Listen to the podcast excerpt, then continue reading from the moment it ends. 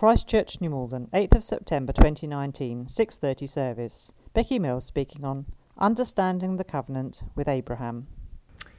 Right, so understanding the covenant with Abraham. God's covenant relationship with us is one of the most important themes in the Bible. The term covenant is used 285 times in the Old Testament and 33 times in the New. In the Old Testament, it provides the scaffolding for God's relationship with his people and focuses on characters like Noah, Abraham, Isaac, Jacob, and David.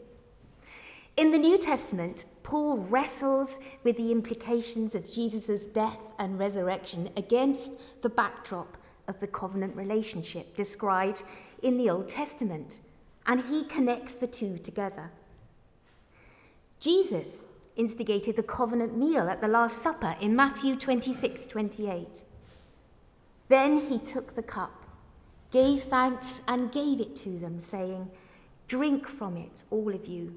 This is my blood of the covenant, which is poured out for many for the forgiveness of sins. This quickly becomes the central symbolic act of all believers. It's his only specific mention of covenant, yet the timing, the night before he died, and the summing up of his entire calling in this way must reveal exactly what was going on in Jesus' mind. So, what is actually meant by covenant? How is it used in the ancient world? Why is it so crucial to our understanding of the gospel message of freedom from the consequences of sin for all who are willing to receive it and turn their lives around. In my talk tonight, I would like to unpack God's covenant with Abraham and how his never ending faithfulness has been shown since those early promises he made nearly 2,000 years before their eventual fulfillment in the birth of Jesus. What's important about God's covenant with Abraham, is that it's eternal, universal, and conditional. And those are my three main points in my talk tonight. The Hebrew term for covenant means bond or fetter, a chain on an animal's hoof. It was a type of social contract common in the secular world in ancient times. It describes a solemn commitment between two groups of people where promises are exchanged and duties and obligations are laid out. One party would dominate and demand absolute loyalty and service, while the other party would receive protection and possibly land. I guess a contract of employment would be the nearest to this in everyday life today. The employer promises to pay a salary and occasionally offer temporary accommodation. The employee promises to fulfill the job description as best they can, sign up to the ethical vision of the company, and agree to abide by certain rules of conduct. If they breach them, then there are sanctions. The employer, at the same time, agrees to protect the welfare of his or her employee and promote their well being. You sign to promise that you will abide by all the conditions of employment, and you might get to wear a uniform or badge or something similar as a visible sign of the contract you've made. This shows you are now officially part of that company or organisation. Covenant agreements in the Old Testament may have had an oath. A modern equivalent would be presidents of the US swearing an oath of allegiance. They may have sanctions or punishments. A modern equivalent, again, would be impeachment of a president. Witnesses, which is still required today with important contracts and legal agreements. And a physical sign or symbol of the covenant agreement. And the fundamental one was, of course, um, circumcision. Now, the vital difference between a contract of employment or secular covenant in the ancient world is, of course, that though the relationship with an employer may be long term, God's covenant relationship with his people is for all eternity. God's amazing covenant faithfulness continues throughout history, however far his covenant people stray from keeping their side of the bargain. The first actual reference to covenant is about God's selection of Noah and his family to further his purposes for the whole of the created order. And as Ruth explained so clearly to us last week, God's covenant with Noah echoes the commissioning of Adam as steward of creation. The covenant with Noah is forever. God promises to preserve life on earth without further divine interruptions.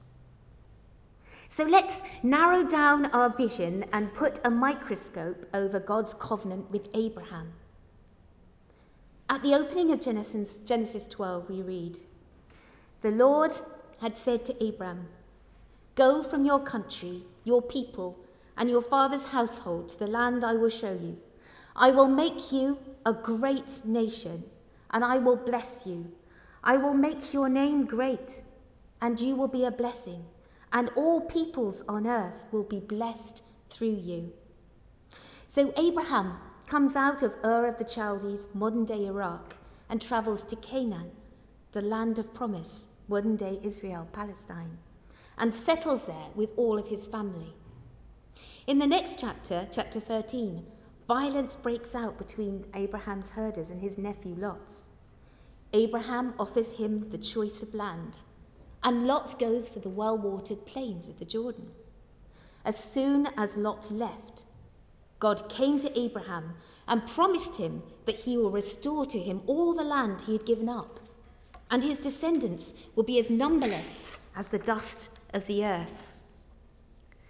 Another act of self denial takes place in chapter 14 when Abraham rescues Lot, who'd been held captive after a mighty battle between the four kings of local cities. Abraham recovers all Lot's lost possessions on his behalf and refuses to accept any of them for himself. God reassures him by saying in chapter 15, Do not be afraid, Abraham. I am your shield, your very great reward. Abraham replies, What will you give me? Look up at the sky and count the stars, if indeed you can count them. Then God said to him, So shall your offspring be. Abraham wanted some sort of confirmation of God's promise to him about the land, and he said, Sovereign Lord, how can I know that I will gain possession of it? God replied, Take me a calf of three years old, and a female goat of three years old, and a ram of three years old, and a turtle dove, and a young pigeon. Abraham brought the animals and slaughtered them. Next, he cut them in half and arranged the halves opposite each other, apart from the birds that were laid out whole. Then Abraham waited on God, protecting the two rows of carcasses from scavenging birds of prey. And then he fell into a deep sleep, during which he experienced a thick and dreadful darkness. God revealed to Abraham his descendants' future, including their bondage in Egypt, ultimate deliverance and return to Canaan. Finally, Abraham's experience reached its peak, with God giving him a dramatic sign. As the sun went down and it was dark, a smoking firepot and a flaming torch passed between those pieces. In that same day, the Lord formalized the covenant with Abraham, saying, To your descendants I give this land, from the river of Egypt unto the great river, the river Euphrates.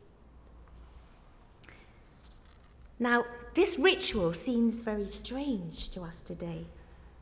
But if we think about it in terms of what happened in the ancient world, then we can get a flavour of the importance of it. Some ancient texts outside the Bible describe covenants or treaties where the cutting or killing of an animal represents what would happen to an inferior person or country who violated an agreement with a superior one. Formalizing an agreement is even called cutting a covenant in these ancient texts. Like we might say, a bit of an Americanism, I know, cutting a deal today. The offending person or country will be like a slaughtered animal if they break the agreement. In Abraham's vision of the presence of God in the form of fire and smoke passing through the sections of the slaughtered animals, God condescended to cut a covenant with Abraham, staking his life on the promise he had made. In passing between the divided animals, he is in effect swearing an oath that he would lose his own life if he did not give Abraham and his descendants the land for an inheritance.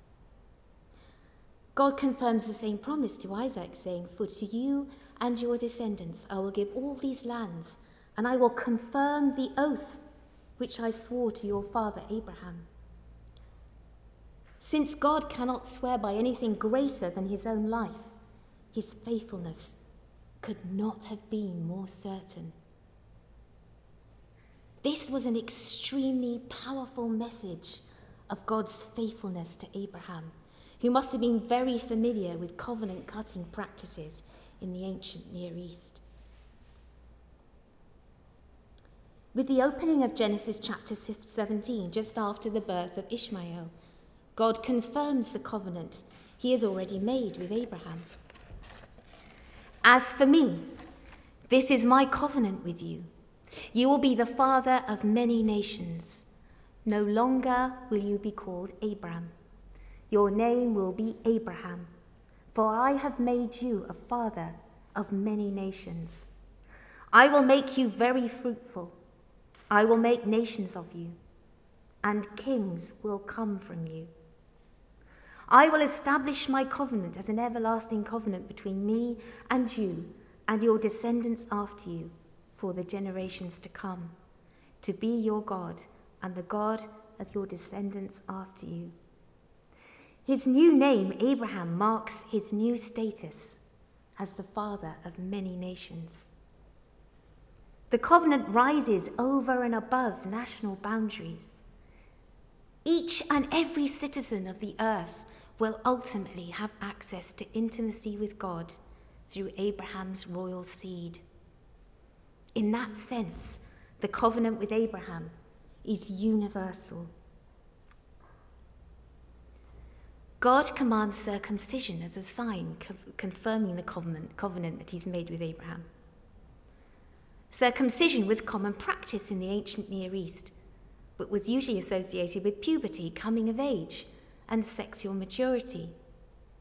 God was taking a common ritual or symbol and investing it with new meaning. It was no longer a mark of human maturity. For the generations to come, God says, every male among you who is eight days old must be circumcised. My covenant in your flesh is to be an everlasting covenant. It was to be a mark, a sign of the people's pledge to God's everlasting covenant faithfulness. It was to be extended to include all those bought with money from a foreigner, those who were not Abraham's offspring, reflecting the universal scope of the covenant. In this chapter, we see two human obligations are fused together one physical and one spiritual. Circumcision is the physical sign a constant reminder of the spiritual side of the deal, which is to walk faithfully and blamelessly, keeping God's commands, decrees, and instructions. Israel had to maintain the high standards of conduct summed up in God's instructions to Abraham to bring about his ultimate aim, the blessing of all nations through Abraham's royal seed. Breaching the covenant was not treated lightly. The, the punishment was immediate. This meant that the blessings of God's covenant with Abraham were conditional, not automatic. This didn't mean that God's covenant came to an end if the covenant agreement was breached by the people.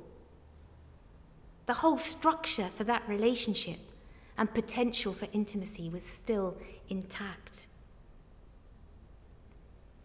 Maybe it's helpful to think of the covenant relationship between God and man like the chambers of the human heart. There are heart valves that control the flow of blood through the chambers of the heart. They act as one way doors, opening to let blood flow in and out of a chamber. There is a one way door through which God's everlasting blessings flow, but it closes when there is a breach of the covenant. The blessings cease to flow through. It causes God pain and heartbreak. But the whole organ of the heart, the love relationship of eternal faithfulness, remains. God works through the pain and anger of betrayal and in his great mercy and compassion holds out the promise of future restoration. A time when that one way door is fully open and operative, allowing his blessings to flow without interruption once again. That's what we mean when we say the covenant with Abraham is conditional. It doesn't mean that once these conditions are breached, the covenant is at an end. It means the covenant blessings cease to flow, but the covenant itself still stands. We experience this very much in our own Christian lives. If we persist in our wrongdoing without repentance, the door through which God's blessings flow is closed. God has promised to meet our repentance with his forgiveness. That promise to restore intimacy and blessing always stands. The pledge that God will give Abraham the land of promise and bless the nations through him, first expressed in chapter 12 and developed in chapters 15 and 17, seemed far from fulfilled at the end of his life. At the last, the only inheritance of the man of faith in the land of promise is a grave. But God is faithful to his promises, and those made to Abraham are gloriously coming to fruition in Jesus. God's covenant with us is eternal. His desire for intimacy with us never ceases. It is universal. The promise of land rises above geographical boundaries, it spans the entire earth. The invitation to sup with him at his table is open to everyone, irrespective of race, gender, sexual orientation, or social status. The covenant is conditional upon our repentance. Jesus says in Revelation 3:20, "Behold, I stand at the door and knock. If any man hear my voice and open the door, I will come to him and will sup with him, and he with me. Let him in and keep that door permanently open so that God's blessings will flow in abundance into all of your lives. Amen.